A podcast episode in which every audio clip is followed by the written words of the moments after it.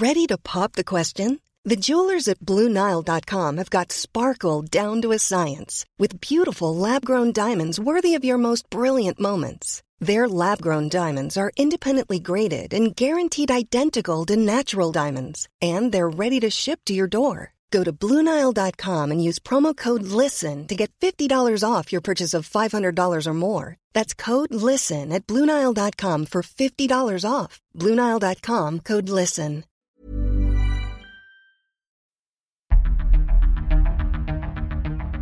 I'm Roland Oliphant, and this is Ukraine, the latest.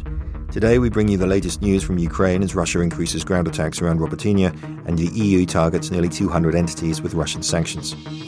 Bravery takes you through the most unimaginable hardships to finally reward you with victory. If we give President Zelensky the tools, the Ukrainians will finish the job. Slava Ukraini! Nobody's going to break us. We're strong. We're Ukrainians. Every weekday, we sit down with the leading journalists from the Telegraph's London newsroom and our teams reporting on the ground to bring you the latest news and analysis on the war in Ukraine.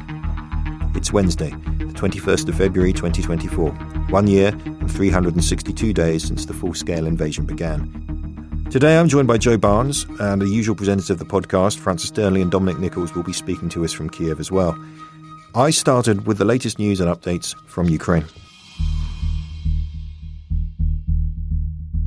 A number of uh, developments up and down the front line today. The latest is that more than 65 Russian soldiers have been killed in a HIMARS rocket strike. It has been claimed that was a strike on a base in the Donetsk region. And Russian military bloggers have reported that three rockets struck the training ground of the 39th Separate Guards Motorized Rifle Brigade that's in the occupied village of Trudivske in southern Donetsk region, um, killing over 65 troops. We're not in a position to immediately confirm those figures, but pictures have emerged on social media showing a number, dozens of bodies strewn across a field and being collected. Um, the strike reportedly took place at around 9 a.m. Um, on Tuesday, so that's actually yesterday, while the brigade was forming up. So, waiting for more losses on that. That's a, that's a significant development because HIMARS, of course, made a big impact when it appeared on the battlefield in 2022, and we've heard a lot less of it recently. And it certainly caught the attention, this alleged attack of Russian commentators. The British Ministry of Defence says Russia has increased its ground attacks around Robotyne. So that is, again, the village at the bottom of that small kind of thumbnail shaped salient in the front line that was created during the uh, Ukraine's failed counteroffensive last summer. Um, is one of the villages the Ukrainians captured. Ministry of Defence says, this is the British Ministry of Defence in one of its uh, daily updates, this is one of several points along the front line where Russia has intensified attacks within the last week in an attempt to stretch Ukrainian forces, and that the Russian army and air force operating in the area have sustained uh, heavy casualties. The ebb in tempo has con- combined with a recruitment drive has highly likely enabled Russian forces to reconstitute, the MOD said. And there's a slight, those weasel words that, that the MOD like to slip into those updates, if you'll permit me a little bit of commentary for a second, you know, highly likely.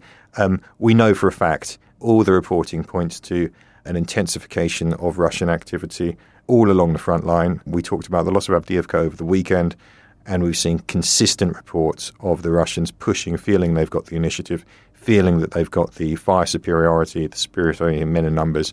This is a moment for them to push forward, which brings us back to really the biggest kind of battlefield development today. Again, with the caveat that we can't immediately confirm or deny.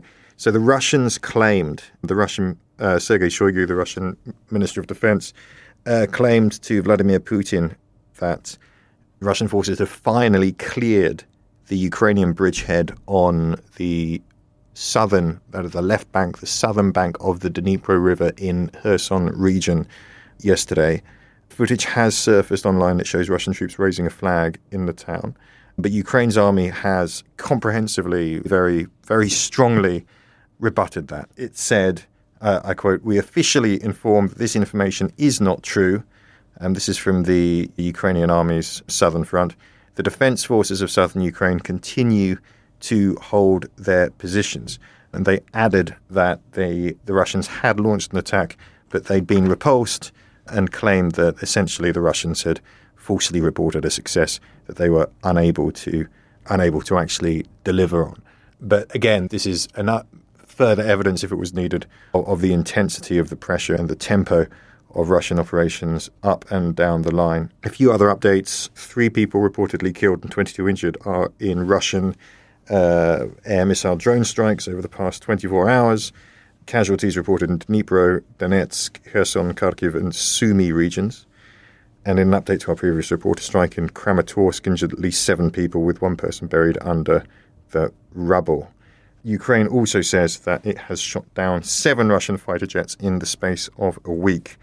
It says the latest to go down was an Su 34 fighter jet. And that was General Mykola Oleshchuk, the Ukrainian Air Force commander, writing on Telegram.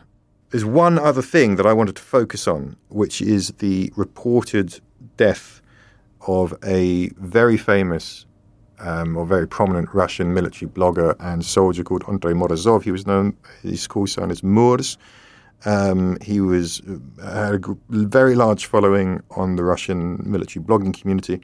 He is reported to have taken his own life this morning. He left a very lengthy suicide note on his Telegram account. Now, it's significant for a number of reasons, but to walk you through the facts. So, uh, Morozov said in this lengthy suicide note that he had been ordered to delete a post that he published a couple of days ago where he said Russia had suffered 16,000 casualties during the four month battle for Avdiivka.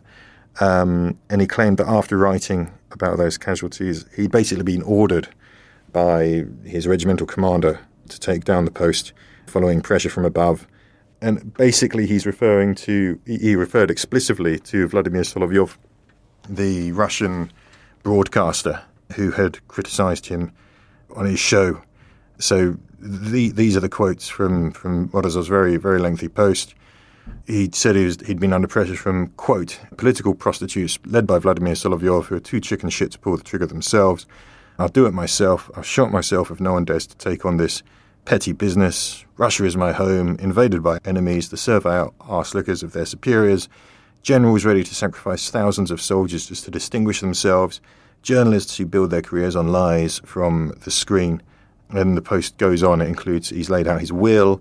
He said he wanted to be buried in the so-called Luhansk People's Republic, alongside servicemen from that self-proclaimed republic who died before the full-scale invasion. Um, now he's a Murz was, you know, a, true believer. So his involvement in the whole Donbass war goes all the way back to 2014, 2015. And he had emerged as one of these really, really critical hyper patriotic war bloggers. And if we go back to the first 18 months of the war, you will remember us talking a lot about this incredibly turbulent, unruly bunch of basically guys with telegram channels whose gripe with the Russian command wasn't that they'd invaded Ukraine, it was that they'd done it so utterly incompetently. Um, he was a very, very loud in that camp, very prominent in that camp his death silences another one of those voices, um, essentially. And if you stack that up with the imprisonment of Igor uh, Strelkov Girkin, um, who, of course, was another prominent critical voice who was, again, deeply involved in events in Donbass in, in 2014 and 2015, you're beginning to see if there's a systematic approach or not. But the fact is that the Kremlin is, is going to be left with pretty pretty firm control on what was once a very unruly information space there. So, you know, whatever pressure he felt he was under that forced him to take his own life, as is being reported, it means that the critical right wing is being, what's the word? Silenced, taken off air in whatever way. And that's pretty much where we are for military updates. Um, Joe, I'm going to come to you for the diplomatic and political scene. Are you there? Hi, Roland. Hi, folks. Yes, from Brussels. Let's start with EU member states have this morning agreed to a 13th round of punitive sanctions against Russia aimed at crippling Vladimir Putin's war machine. Um, the package of sanctions was deliberately timed, basically coincide with the two year anniversary of the start of the full scale invasion on February 24th.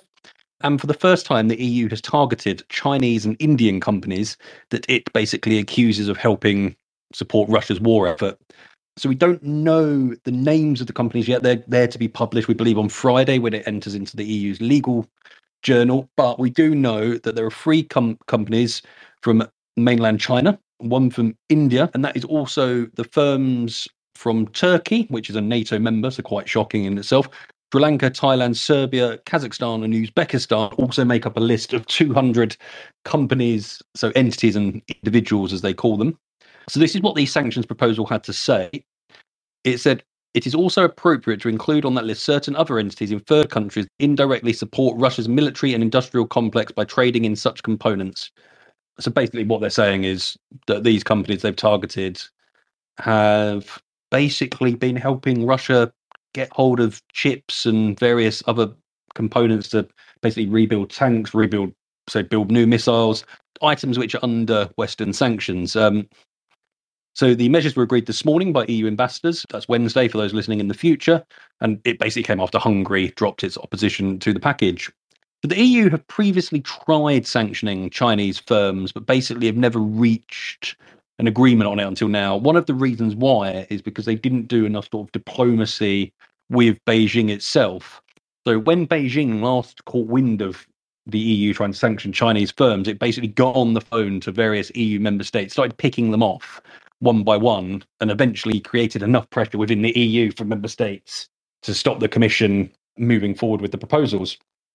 But absent from the sanctions, uh, today, from the EU's perspective, were specific measures relating to the death of Alexei Navalny. And you'll have to forgive me here because I'm now sort of reading off of a press release the Foreign Office has sent, that's the UK Foreign Office, out just as we were going live on air. But the UK has now uh, sanctioned six individuals it believes were heading up the penal colony where Alexei Navalny died on Friday after years of mistreatment. The sanctioned individuals will be subject to asset freezes and travel bans to UK. David Cameron, who's off to Brazil today to speak at a foreign ministerial meeting of the G20, had this to say, and I quote It's clear that the Russian authorities saw Navalny as a threat and they tried repeatedly to silence him. FSB operatives poisoned him with Novichok in 2020. They imprisoned him for peaceful political activities and they sent him to an Arctic penal colony.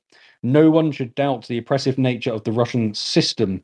That's why we are today sanctioning the most senior prison officials responsible for his custody in the penal colony where he spent his final months. Those responsible for, for Navalny's brutal treatment should be under no illusion. We hold them accountable. So they basically named six people. So Colonel Vadim Kalinin, who was the head of the IK3 Arctic Penal Colony, also known as Polar Wolf, uh, Lieutenant Colonel Sergei Korskov. He's a deputy head, and then they announced the names of one, two, three, four more deputy heads. Again, sort of stepping into that realm of commentary. I must admit, this is all a bit of a waste of time in my eyes. How many of these prison guards hit by UK sanctions will one have travel plans to basically take their wives, their families shopping in London, um, to see all of our great landmarks, the Stonehenge, etc., etc. Um, B, how many of them have assets in the UK that are basically worth being frozen? My prediction, and it is entirely a guess, but none of them at all.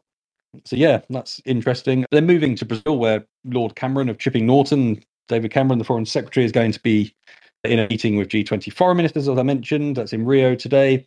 He will basically condemn the Russian invasion of Ukraine, as we always do at these meetings, as well as basically explaining what the UK is doing in response to Alexei Navalny's death. The Foreign Secretary, according to sort of briefing from the Foreign Office, is going to highlight Russia's litany of hypocrisy over Ukraine. Again, this is what Cameron has to say. We need to adapt international rules and institutions to the challenges we face today. This means reforming the rules based international order, not shattering it. The Kremlin plays lip service to concepts like sovereignty while openly undermining them. Unlike Russia, we match our words with actions. Um, yep, ask Ukraine that, which is where its forces suffer crippling ammo shortages, and the like. But there we go. The US is also said to be readying a major package of sanctions in response to the death of Alexei Navalny.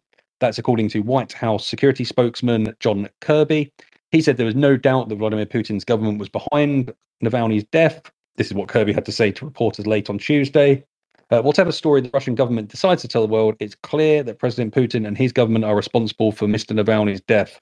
So John Kirby refused to sort of go into details of what the sanction packages would include. But uh, Kirby did say they would be devised to hold Russia accountable for what happened to Mr. Navalny and, quite frankly, for all its actions over the course of this vicious and brutal war that has now raged on for over two years. So basically, we expect sort of stuff in line with the G7 sanctions packages that the EU are adopting, the UK are adopting, targeting companies helping Russia exploit loopholes in Western sanctions. The Pentagon has warned that Ukraine could face a choice over cities to give up if US, that's United States aid, falls through. This is what a US defense spokesman spokeswoman, sorry, Sabrina Singh had to say. If we don't get the funding needed, Ukraine will have to make choices and decisions on what cities, what towns they can hold. Uh, so Sabrina Singh urged the House of Representatives to pass the $95 billion aid package immediately. That includes some $60 billion for Ukraine, warning that not doing so will leave the US unable to deliver support the support needed. She added that the US can start delivering defense aid to Ukraine, Ukraine pretty quickly once Congress passes the bill. She said, as soon as Congress gives us the authority, we will be able to, I think, pretty quickly deliver a PDA. That's not uh, sort of public displays of affection, but security assistance to Ukrainians. Um, and then finally, an American woman faces up to 20 years in a Russian jail for reportedly giving $50, that's about 40 pounds, to an organization raising money for the Ukrainian army. Again, I uh, excuse the pronunciation, but Ksenia Karelina has been charged with high treason after being arrested by the Russian FSB, that's the Federal Security Service, in the central Urals city of Yekaterinburg. Um, the 33 year old is the latest American basically locked up by Russia amid concerns that Vladimir Putin is essentially just cracking down on foreign nationals, using them as bargaining chips. So we look back at Evan Gershkovich, the Wall Street Journal reporter who was arrested last year on espionage charges that his employer and the US government have strenuously denied. The latest victim, Miss Kara Lena, was detained on Tuesday and is, yeah, is accused by the FSB of collecting funds which the FSB say were used to purchase tactical medical items, equipment, means of destruction, and ammunition. It's sort of a really perilous time, and anyone that has this joint Russian, maybe US uh, citizenship, um, and is spending time in Russia, basically just seems to be at risk um, because Vladimir Putin is picking these people up, targeting them. If it's not him directly, it's his regime, knowing that there are people, high profile people, that they will be able to be exchanged for. So it just seems to be a tactic that um, is being deployed more. So the FSB said that Miss Karelina had been acting against the security of her country. That's according to local news agencies. She's Russian born, but has lived in Los Angeles for a while and has attained US citizenship in 2021. She was detained on a trip back to Russia to see her parents. Analysts of her social me- analysis of her social media profile suggests she was attended the Ural Federal University. Thank you very much for that, Joe. From the Pentagon. I mean, if we're back at the point where they're saying the United States military is saying, you know, if we don't get the funding, Ukraine may have to make choices and decisions on what towns they can hold. It feels like I can barely say it, almost like we're back in back in February 2022 when the the prediction, the anticipation was of Ukraine catastrophically losing ground.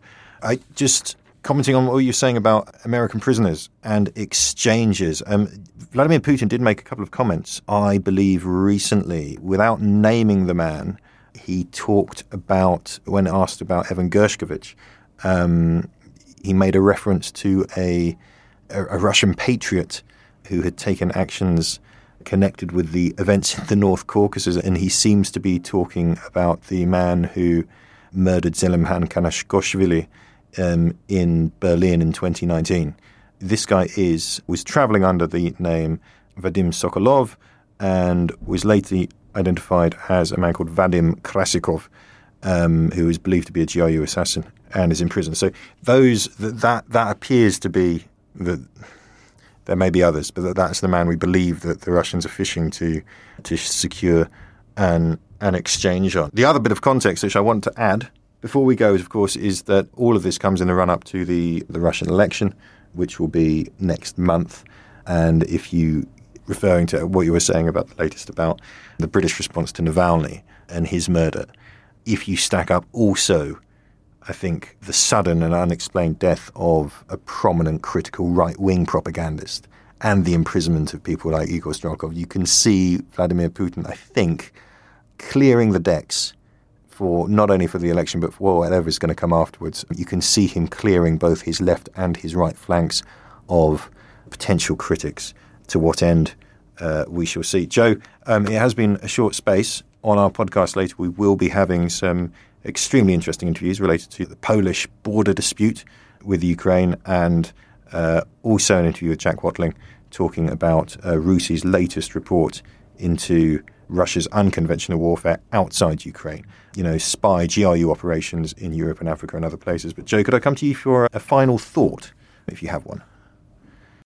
Yeah, I'm really looking forward to hearing Jack's interview later. The RUSI report fascinating. The post Wagner life of Russian influence in Africa is going to be really fascinating look at watching point for the next few years anyway. But I just want to point towards some polling that was done by the European Council on Foreign Relations, which is a Berlin based think tank.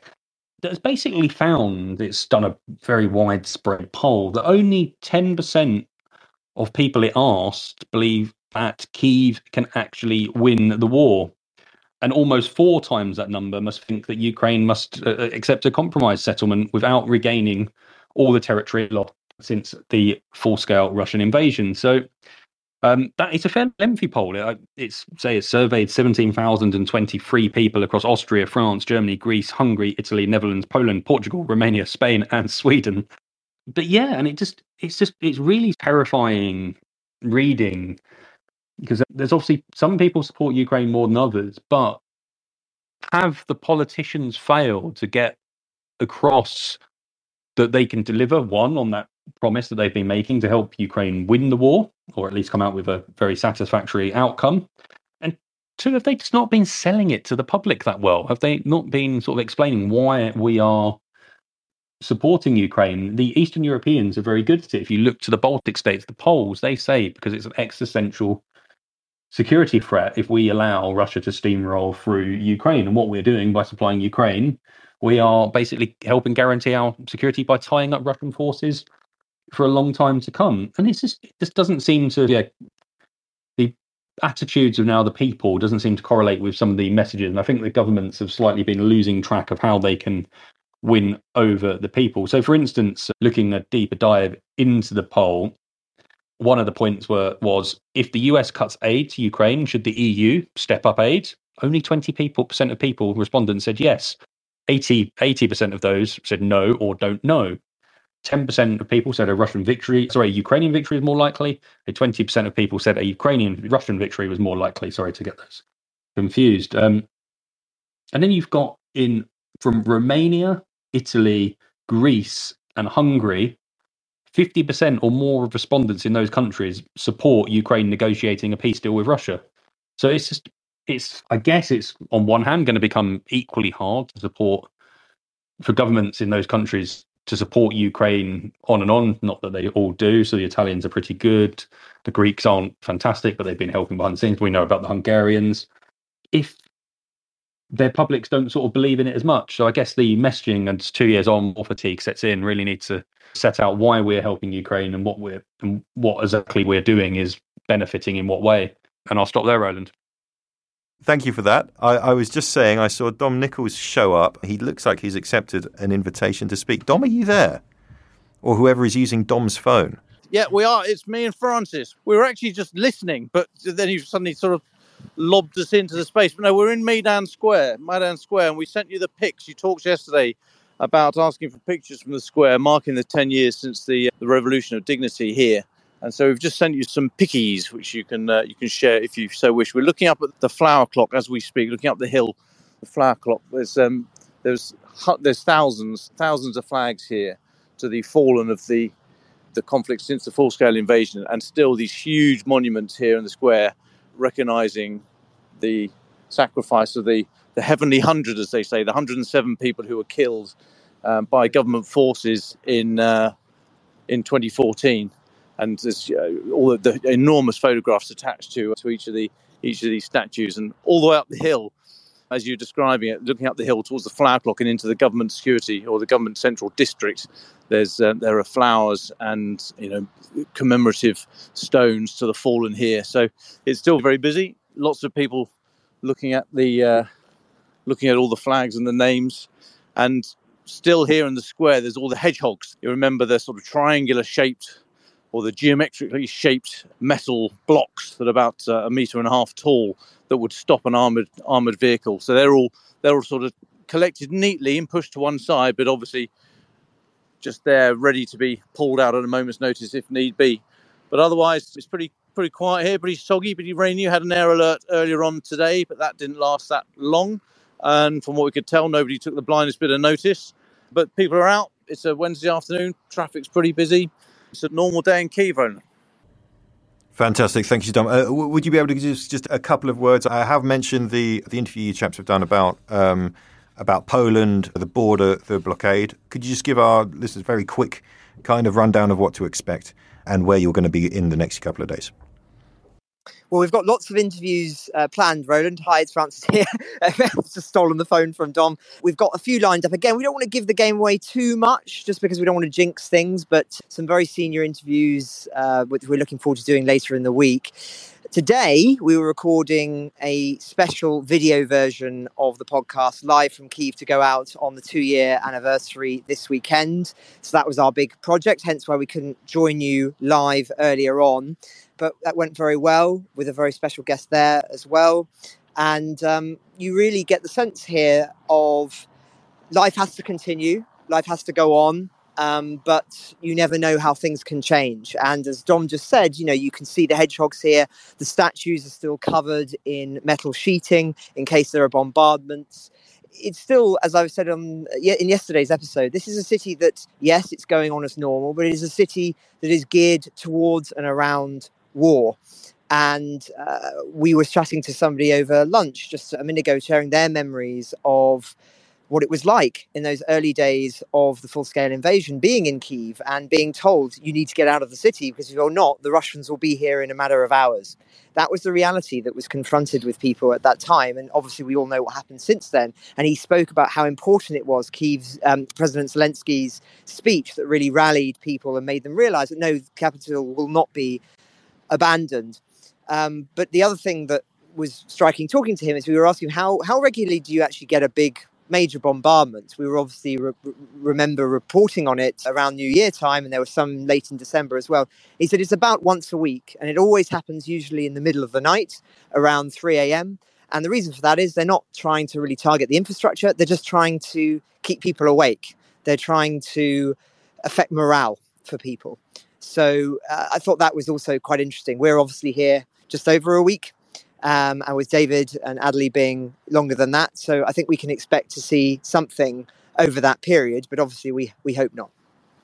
Roland, just one final one for me, if I may. I'm looking up at the flower clock here, so up, up, up the hill on one of the big grassy or fairly muddy muddy banks. There's an enormous clock about 20 meters across um, into the side of the hill, but it actually says the time it says on it is 20 past 20 past nine.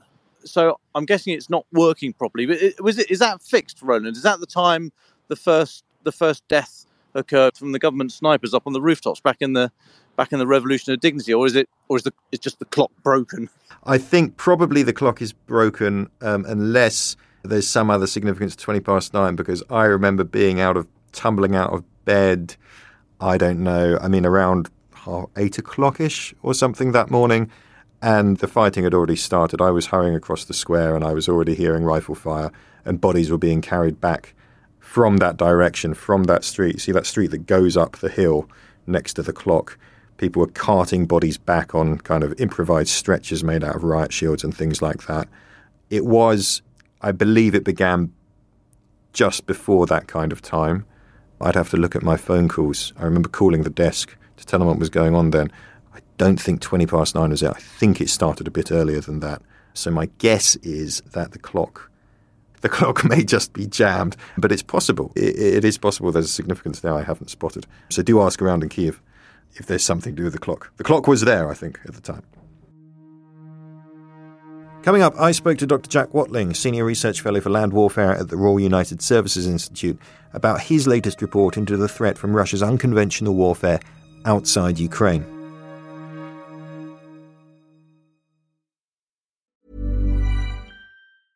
When you're ready to pop the question, the last thing you want to do is second guess the ring. At Bluenile.com, you can design a one of a kind ring with the ease and convenience of shopping online. Choose your diamond and setting. When you find the one, you'll get it delivered right to your door. Go to Bluenile.com and use promo code LISTEN to get $50 off your purchase of $500 or more. That's code LISTEN at Bluenile.com for $50 off your purchase. Bluenile.com code LISTEN.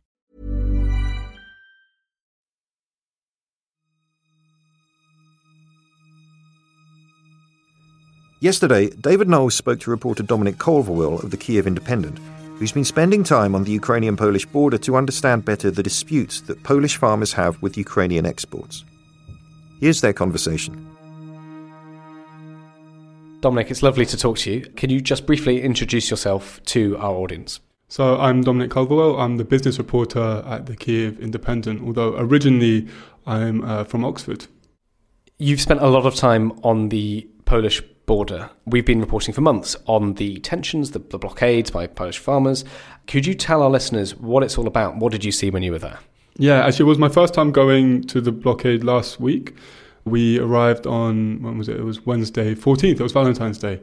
And we were there for about five or six hours. And when we first arrived, we were kind of unsure where are all the trucks on the Ukrainian side because there, there wasn't anything there. But when we crossed over, we walked for a kilometer and we just saw just hundreds and hundreds of, of trucks. And there was a small group at the time, it was only uh, maybe 20 or so Polish protesters who were kind of a mixture of farmers and also these truckers as well who have been protesting. And now they join in forces with the, with the farmers. And we were speaking with the drivers, we spoke with the, the protesters, and it's just, it was so tense. And everyone is so emotional. And the conditions are so grim for the drivers as well. I mean, we didn't see like any, you know, cafes, restaurants, or shops or anything, not even really any toilet or water facilities either. We spoke to one guy who said he had to walk seven and a half kilometers just to get water. I mean, you can see on the side of the road where people have kind of gone to the toilet. You know, it's pretty grim. What did you learn from them about why they're doing this then? What did they tell you? So, from the Polish side, I mean, there's a lot of, of course, there's a lot of protests going on in Europe from the farmers. And they're protesting, you know, a variety of things, increased cost and the Green Deal from the EU as well.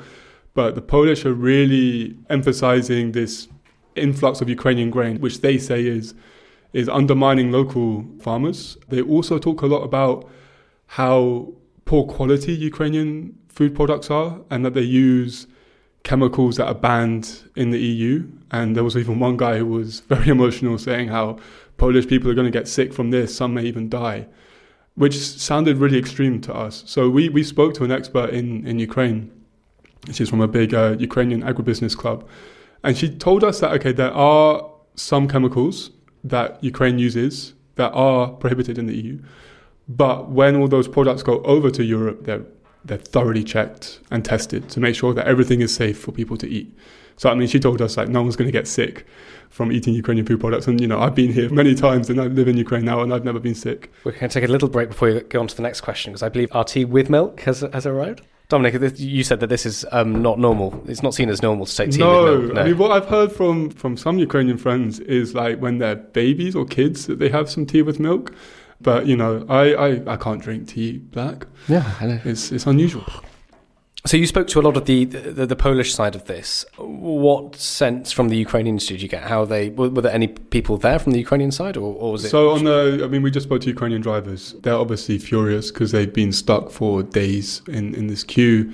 You know, the Polish drivers are saying that they are letting one truck through per hour, and when we were there, at that time it was 270 trucks. So I mean, you do the math; it's it's days and days of, of waiting. So they, everyone was, was very emotional. The Ukrainians were saying like we're being treated as if we're kind of not human. Actually, there was a lot of arguments between protesters and the Ukrainian sides. We didn't see any, but we heard from the Ukrainian drivers. Also, tensions with the police as well. There's a kind of police going up and down uh, in big vans who are not really providing uh, much information and I think the drivers are just kind of what, what, surprised me was a lot of them were quite supportive of the Polish farmers. And I think the Polish farmers, you know, they I understand it's probably very difficult for them at, at, this time, and probably they are losing some money, and suddenly there's like all this competition from Ukraine. Although actually, we, we now know that there's not that much Ukrainian grain going into Poland at the moment because of this new temporary corridor on the Black Sea, which has alleviated some of the uh, land exports. So they understand the Polish farmers, and one guy said, you know, I understand what they're trying to do, but they shouldn't be doing it at the border. Why don't they do it, you know, in Warsaw or like big cities? So it was the fact that they were just kind of stuck for days. It's really, really painful for the drivers. What was even more painful was this incident on February the 11th when the Polish protesters spilled this grain. Oh, we saw these pictures. Yeah, this sort of Ukrainian grain spilt over the road. Yeah, yeah. You know, one Ukrainian guy said we need to lock those those men up who did it. I think from the Ukrainian side, it's really painful to see grain which you know farmers here are really struggling to get that grain. Like so many fields are mined. Obviously, we don't know if that grain did come from a frontline region or an area that is uh, contaminated with mines, but nevertheless, it was kind of symbolic of that. Like Ukrainian farmers are really struggling at the moment, and for all their hard work, just to be wasted to go on the floor it's, it was pretty outrageous, and, and it's worsening relations between Ukraine and Poland.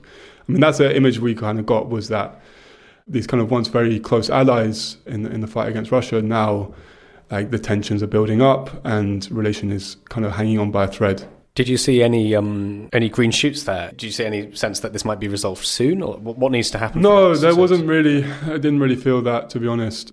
Ukrainian drivers were just kind of confused. Polish guys were saying like, "We're not going to speak to you until the ambassador comes here," or um, you know, our politicians need to do something. The Polish protesters actually don't feel that supported by their government.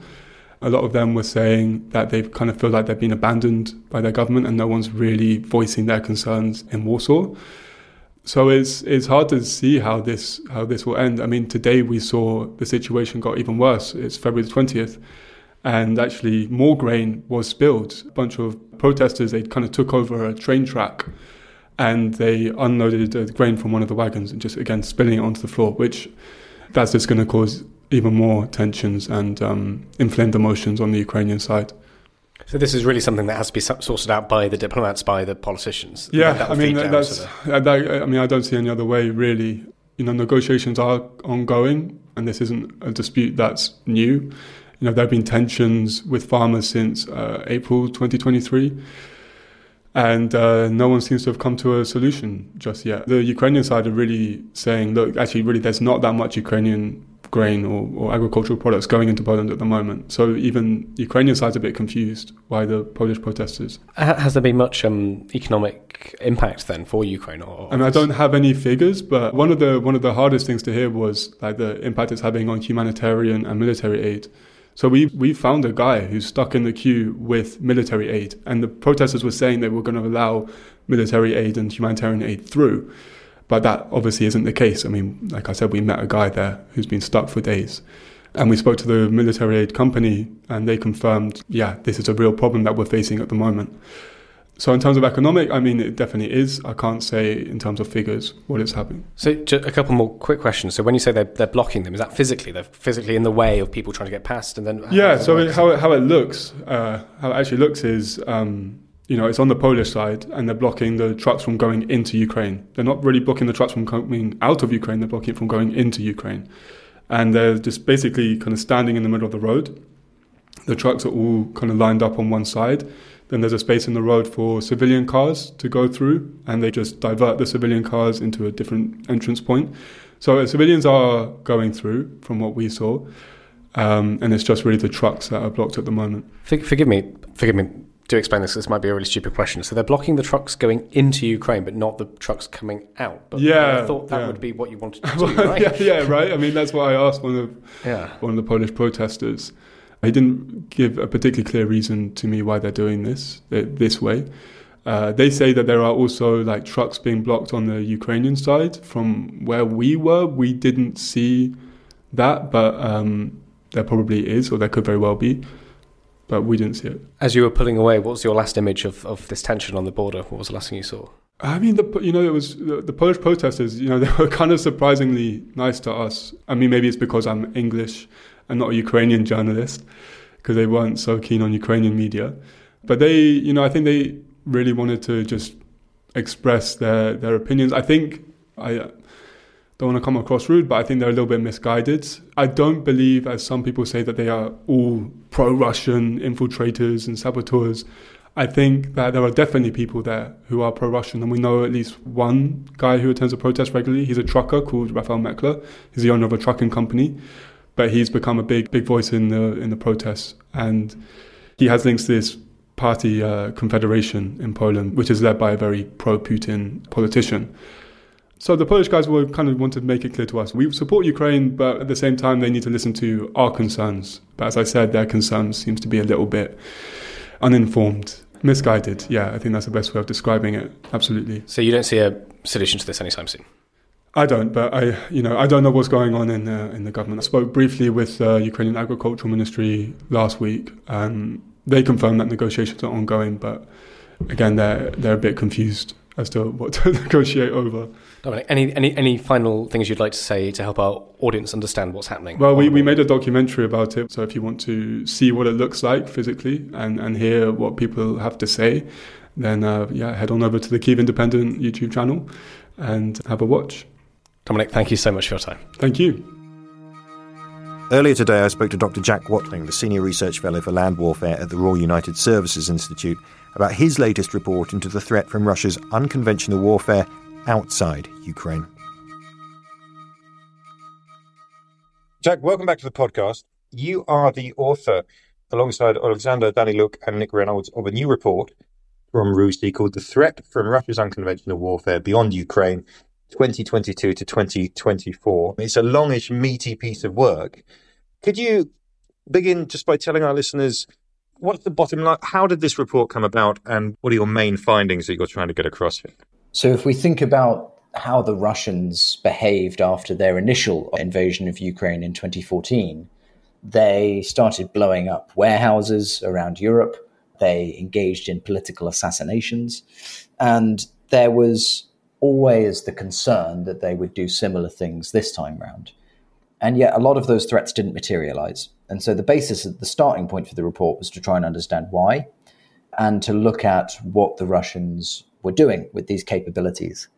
And what we discovered were that there were a number of things that had occurred in the past in terms of the expulsion of Russian intelligence officers, the exposure of the personnel that were trained to do this, that meant that a lot of those capabilities were not in place. And the ones that were in place were largely used against Ukraine and therefore not available for other operations. But since the invasion, the Russians have started to rebuild that support architecture. And what they are laying the groundwork for is the ability to conduct subversion and even violent subversion in European countries.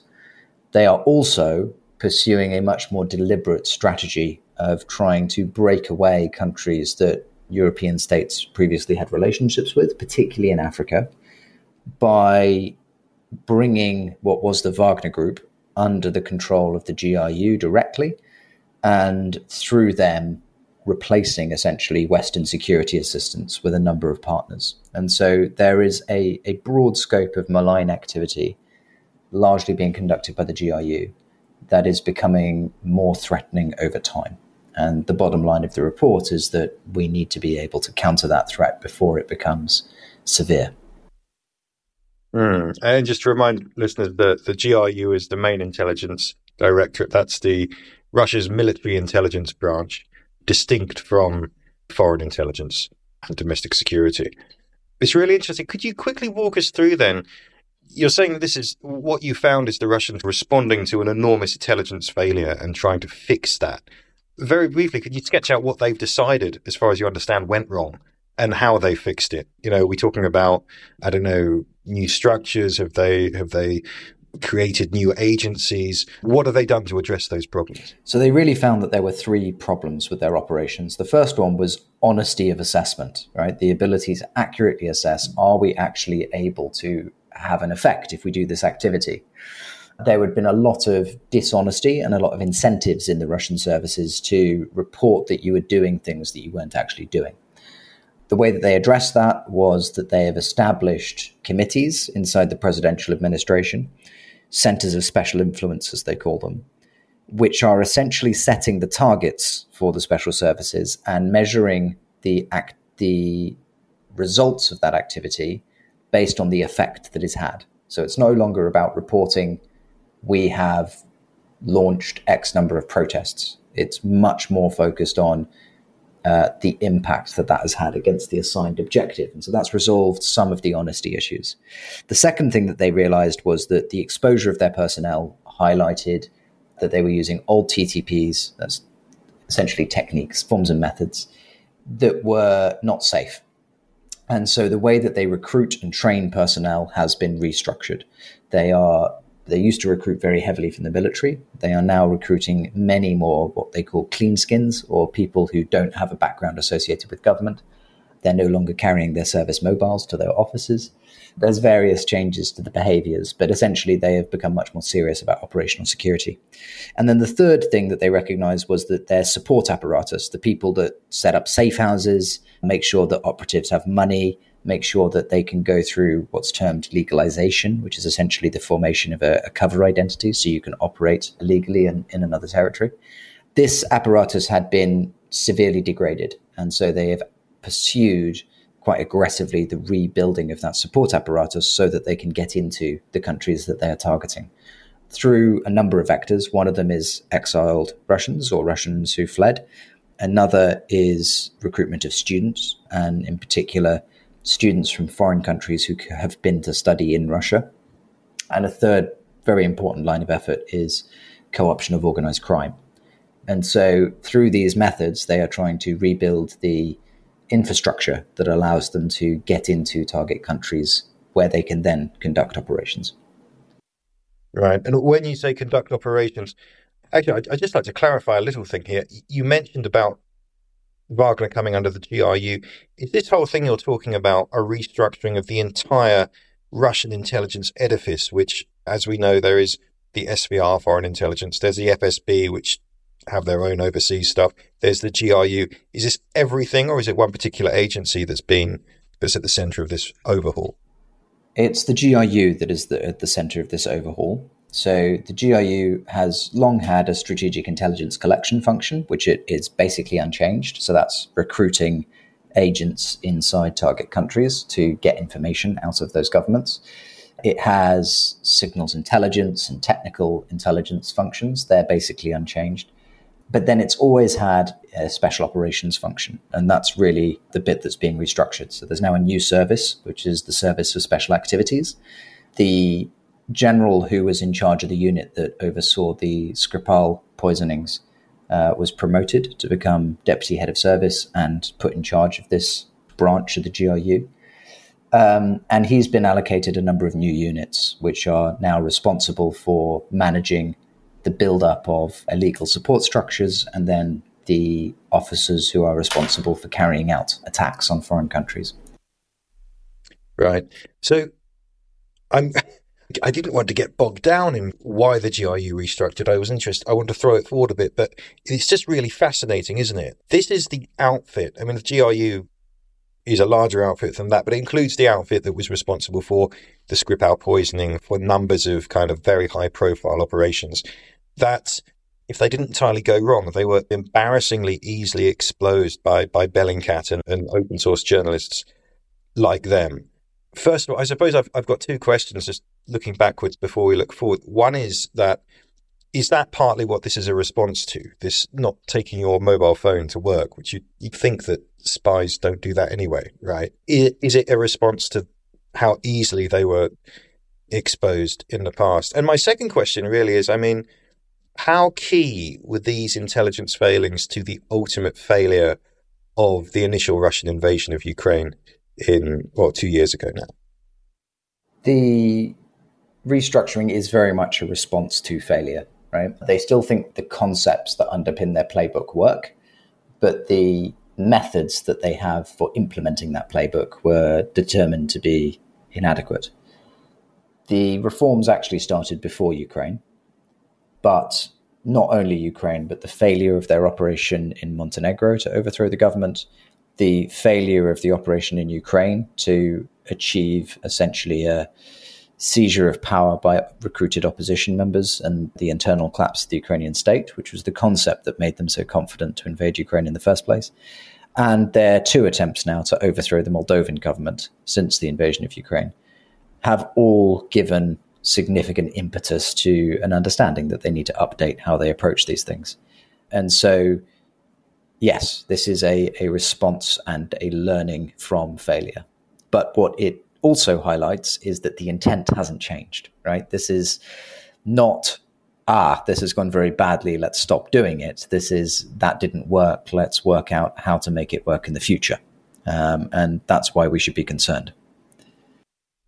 Right. And you mentioned three countries. I mean, Ukraine, obviously, Montenegro, which I think the Telegraph, Ben Farmer of the Telegraph covered that very in depth at the time. If you go back into the archives, you will find a series of articles by Ben from several years ago relating to that case and Moldova. So, my next question is how, I mean, how ready are these reforms? How ready is this new structure already in place? And what can we expect it to do? Are we to expect, basically, you're describing attempts to overthrow governments? Right. Absolutely. There is a very consistent playbook going all the way back to 1917, really, but the theory is mainly written in the 1930s, which is that you firstly try and polarize a society. You then try and mobilize a constituency that is responsive to the leadership of that part of a country's elite that you've managed to recruit.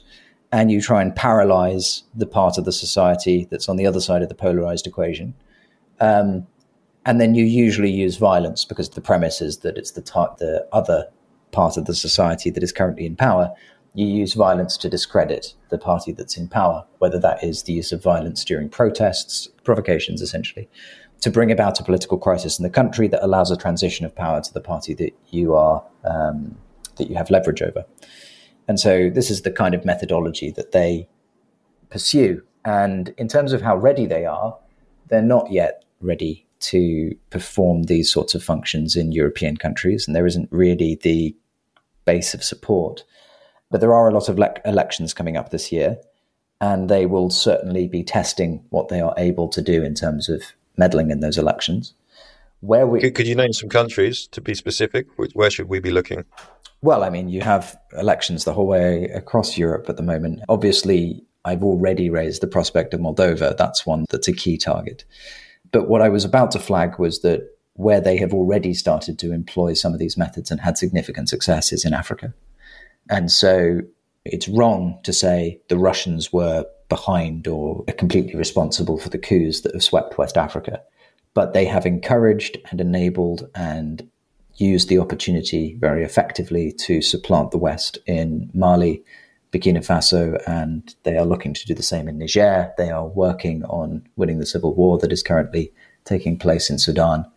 And they are using many of these methods to try and co opt those governments. Well, let's talk about Africa because, of course, the line that's really caught the eyes of, of, of well, my fellow journalists really um, across the media is this concept you say that the um, uh, the GRU are referring to this in there. Tell me if I've got this right, referring to it in their own internal documents or to referring to it jokingly as the regime survival package. Could you tell us about the regime survival package, what it is, how much it costs, and what you get for your money? Yeah, sure. So the Russians looked at basically, they don't want to be isolated from sanctions. They also don't want countries that control critical minerals to be close to the West. Many of these countries are in the Middle East and Africa. And so they wanted to devise a strategy for flipping these countries' alignment, basically. And the pitch that they made to the elites in these countries was firstly, the West essentially tells you what to do. And yes, it's prepared to come and fight people in your country, but it fights the people it wants to fight. It doesn't give you the power to formulate your own sovereign choices.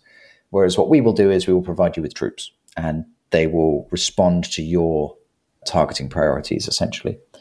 Of course, if we do that, then we use Russian counterpartisan methods, which are fairly brutal. The West is going to leave, the UN is going to get upset, the Security Council might try and pass resolutions, although we'll protect you there. And they might try and economically push back on you. But what we can do is we can offer you propaganda support so that you can sell the policy to your own population. We can give you diplomatic protection internationally. And in terms of how you pay for it, we can get you out of the vulnerability of debt by you essentially offering mining concessions and concessions of natural resources to Russian companies. We will then continue to pay tax to you, but the profits underpin the operational costs of what we're doing. And so you essentially get a military capability for free because that money would have been going to Western companies if it wasn't coming to us anyway. And so this is quite an attractive offer because it gives the countries that in many cases feel like they've been neglected by the West, particularly in the last couple of years, where the priority has very much been on European security, that they are regaining the power of choice and assuring regime survival. The problem is, and the Russians recognize this in their own discourse, is that it's essentially a, a, colonial project because they are also making these countries dependent upon themselves and isolating them from other potential partners. And once they do that, then they have a huge amount of power and leverage in those countries. Mm.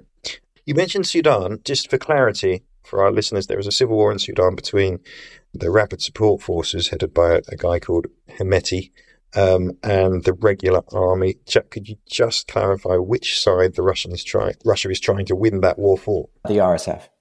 For the RSF. Um, and I mean, I suppose the next logical question is. I mean, there's a number of next logical questions. One is, we're right to think that the Russians aren't looking at Africa as an isolated thing. This is part of a one of the points you make in the reports. This is they're looking at this as an expansion of the theatre of confrontation beyond Ukraine. Yes, which is very consistent with their methodologies during the Cold War, right? Where they realized that if they distracted the West, if they set fires elsewhere, then they could move policy attention away from the core issue. And so this is aligned with an attempt to try and exacerbate the sense of threat and alarm while also moving that threat away from a solution, which is to arm and support Ukraine, right? Because if they ramp up the threat in a way that encourages continued arm and support for Ukraine, then uh, they expand the problem that they have. Whereas if they can break the relationship with Ukraine by shifting Western attention elsewhere, then this assists their main effort, which is still the subjugation of Ukraine.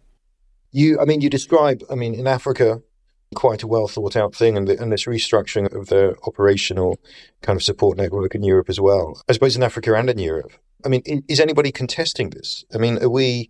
Is this another case of the West? I don't know. Maybe the West has taken a lot of stick right throughout the Ukraine war, throughout the crisis, for waking up to things a bit late and not responding. I mean, do you think, uh, from your own research, from the conversations you've had with people, that Western governments are alive to this threat? Are they responding? Are the Russians being contested in this space in Africa? Or at the moment, do they have more or less a free hand? I mean, I think if you look at the number of arrests and expulsions of Russian agents that have happened over the last couple of years in Europe, arrests in the Netherlands, in Germany, in Sweden, all over the place, in the UK, it's evident when you start seeing spies being arrested, it's not evidence that there's a terrible problem of penetration. It's usually evidence that the system is fighting back. And um, in that sense, yes, there is an effort to contest. The Moldovan attempts failed, or the Russian attempts to destabilize Moldova failed, partly because of warning and therefore the ability of the Moldovan state to react and to disrupt what the Russians were planning on doing.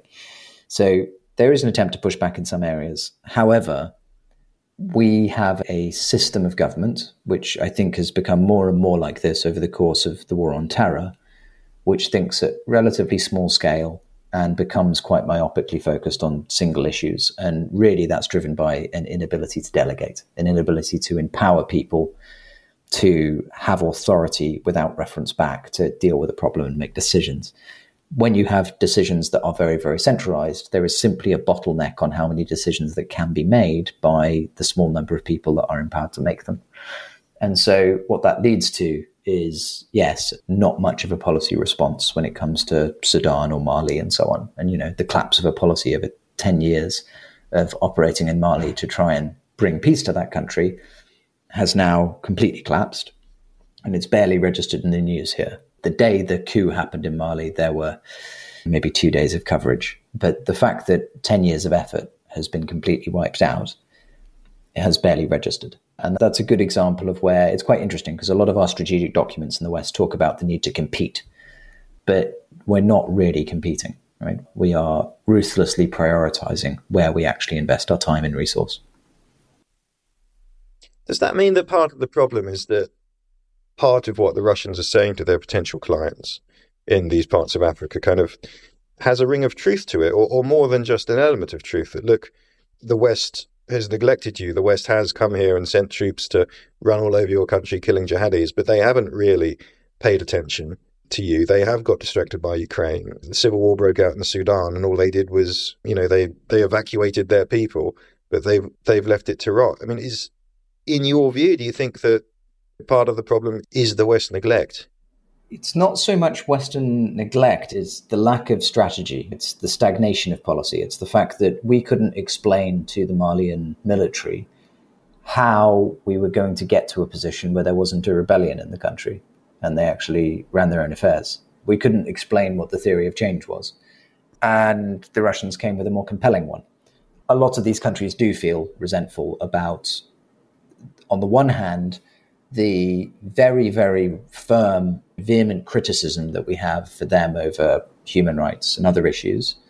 But in parallel to that, the inability to provide resource to resolve many of the problems compared to how quickly we mobilized in support of issues that directly threatened us.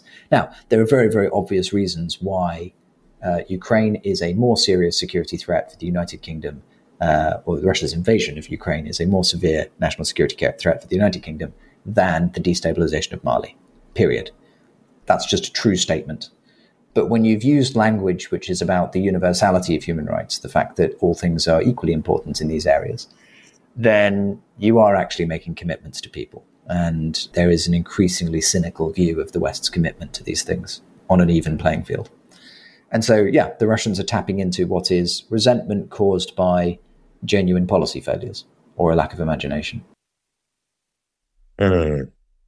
I wonder if I mean, you and I were having a discussion at a, well, we were present a briefing about this the other day, and one of the things occurring to me, which seemed a bit, maybe slightly too broad, really, but but it occurred to me that that the contest seemed to be even at a much larger level, which is that we and we talked about it throughout the Ukraine war, the kind of the democratic handicap when it comes to kind of strategic thinking.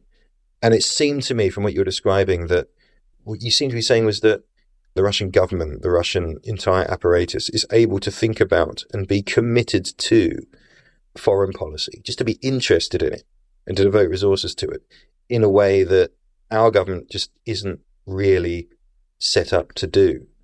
I know that's a very big, woolly thought, but do you think there's something in there? I think there are lots and lots of weaknesses in the Russian system. And where, while Russian services do often have a very clear view of what the intent is, right? This is what we should achieve. The plans that they have for dealing with that are all over the place a lot of the time. And whose plan is implemented is often very personality driven. So we shouldn't exaggerate the competence of malevolence, if that makes sense. And the failures that they had in the Ukraine operation are a very good example of how they get things catastrophically wrong.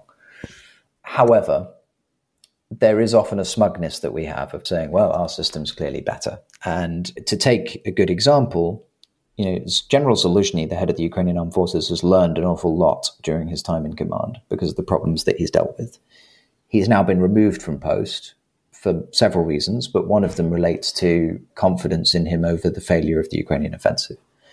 General Avryanov, who got his troops exposed, the support apparatus wrecked, and participated in multiple unsuccessful operations, was promoted and given a much larger organization in the Russian system, despite failure, and has now started succeeding in delivering some of the objectives that he's being given.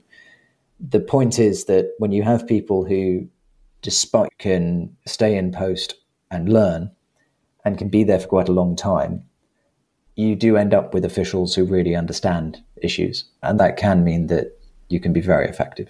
So there are pros and cons. I wouldn't say it's as simple as one system is inherently better than the other, but we should acknowledge that we have weaknesses in the way that we go about these things. And we have a, and we have agency in fixing those weaknesses as well. There's a lot of process of government stuff, which is boring, but needs to be resolved, especially that capacity to delegate authority to deal with multiple problems simultaneously. Because when you're talking about a conflict at this scale in Ukraine, the number of competing things that have to be done is beyond the capacity for one or two people to manage. Yes. I mean, I suppose I was getting at, I mean, look, I'm a foreign correspondent. I deal with foreign news. You deal with basically foreign defense, stuff in the same kind of area. The fact is that not a lot of many people, not a great many people in the country are as interested in that kind of thing as we are. And so we all tend to get very frustrated say, look, don't, there is an absolutely era defining war going on in Ukraine. And generally, you know, very often people are just thinking more about house prices and the next election, you know, the next election and cost of living and stuff that because it's not their day job, it's not something they obsess about all the time. The two are the two are directly related, but yes, you're correct. and that therefore there is a there can be an aversion to making the decisions that perhaps someone like you and I are up to our eyeballs in this story really want to see made, but don't get made. And just to come back to something that I know you've spoken about before. I mean, you wrote a piece, I think it was last summer, but quite quite an outspoken piece, if I may say so, couched in RUSI-ish, think tankish language, kind of banging the table and saying, look, why haven't these long term decisions being made about basically about industrial capacity and arms supply and all those things? All those things are where there's a very long lead between making the decision and having impact on the battlefield do you see a link between those two? You know what you're talking about uh, in this case and in that case, which is very acute at the moment, right? I mean, we're talking just this week about the loss of Avdiivka because there aren't enough shells. Is it the same kind of thing? And I know we're getting into a big kind of macro philosophical discussion about the state of democracy. well, I'll, I'll, try and bring it. I'll try and bring it back. I'll try and bring it back to spe- this Russian special services. We've had a long-term project of cracking open Russian missiles when they land on Ukraine and mapping the supply chains behind them, UAVs, other pieces of equipment, and throughout the war. All Russian complex weapons have been completely dependent upon supplies of chips, so ele- microelectronic components made in Europe and the United States. And the production capacity for the Russian missile program has increased month on month for the last year, even though we know exactly which 89 critical components they need out of our industrial base. And we have failed to stop that. We failed to disrupt it fundamentally. And so that does bite at that that brings up questions over the basic competence of the implementation of policy because ministerial intent is actually pretty clear on this one. It is stop that happening we haven't managed to do it. I don't want to particularly get into the weeds on it now, but excuses about it not being possible are rather tenuous. Uh, where we run into difficulties is when there are trade offs that have to be made. Yes, we could achieve that objective, but it would mean taking legal action against this company and therefore bankrupting it, for example. And all of a sudden, everyone gets cold feet because actually that company makes much more money for the economy selling stuff somewhere else. So it's not necessarily that we don't have the levers, but we very quickly walk ourselves back from what was quite a clear purpose. And that does come round and hurt us. Jack, thank you so much for once again an absolutely fascinating discussion. You're a very busy man. It's always a pleasure to have you on the podcast. No, thank you for the invitation. Hi, everyone. Thanks so much for listening to Ukraine, the latest. Your support and attention means so much to all of us. And just in case you didn't know, The Telegraph runs another podcast you may be interested in. Battle Lines is our weekly global affairs and defence podcast where we look at conflicts and unrest around the world with the Telegraph's sterling foreign desk. On Battle Lines, you'll hear updates and news on everything from the violence in the Middle East and the Red Sea, civil wars in Sudan and Myanmar, to unrest in Ecuador. Join myself, Roland Oliphant, Sophia Yan, and Natalia Vasilyeva on Battle Lines, published every Friday. Ukraine the Latest is an original podcast from The Telegraph. To support our work and to stay on top of all our Ukraine news, analysis, and dispatches from the ground, please subscribe to The Telegraph. You can get your first three months for just £1 at telegraph.co.uk forward stroke Ukraine the Latest or sign up to Dispatches, our foreign affairs newsletter, bringing stories from our award winning foreign correspondents straight to your inbox. We also have a Ukraine Live blog on our website where you can follow updates as they come in throughout the day, including insights from regular contributors to this podcast. We also do the same for other breaking international stories. You can listen to this conversation live at 1 pm London time each weekday on Twitter Spaces. Follow The Telegraph on Twitter so that you don't miss it. Ukraine the Latest was today produced by Giles Gear, Adelie Pojzman-Pontay, and Georgia Cohn. Executive producers are David Knowles and Louisa Wells.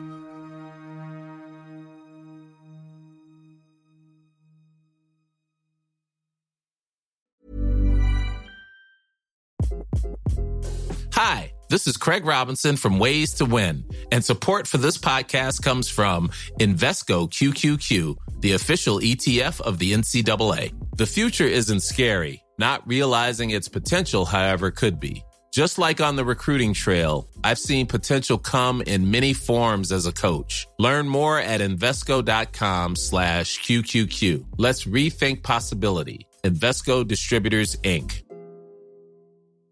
Even on a budget, quality is non-negotiable. That's why Quince is the place to score high-end essentials at 50 to 80% less than similar brands. Get your hands on buttery soft cashmere sweaters from just 60 bucks, Italian leather jackets, and so much more. And the best part about Quince, they exclusively partner with factories committed to safe, ethical, and responsible manufacturing. Elevate your style without the elevated price tag with Quince. Go to quince.com slash upgrade for free shipping and 365-day returns.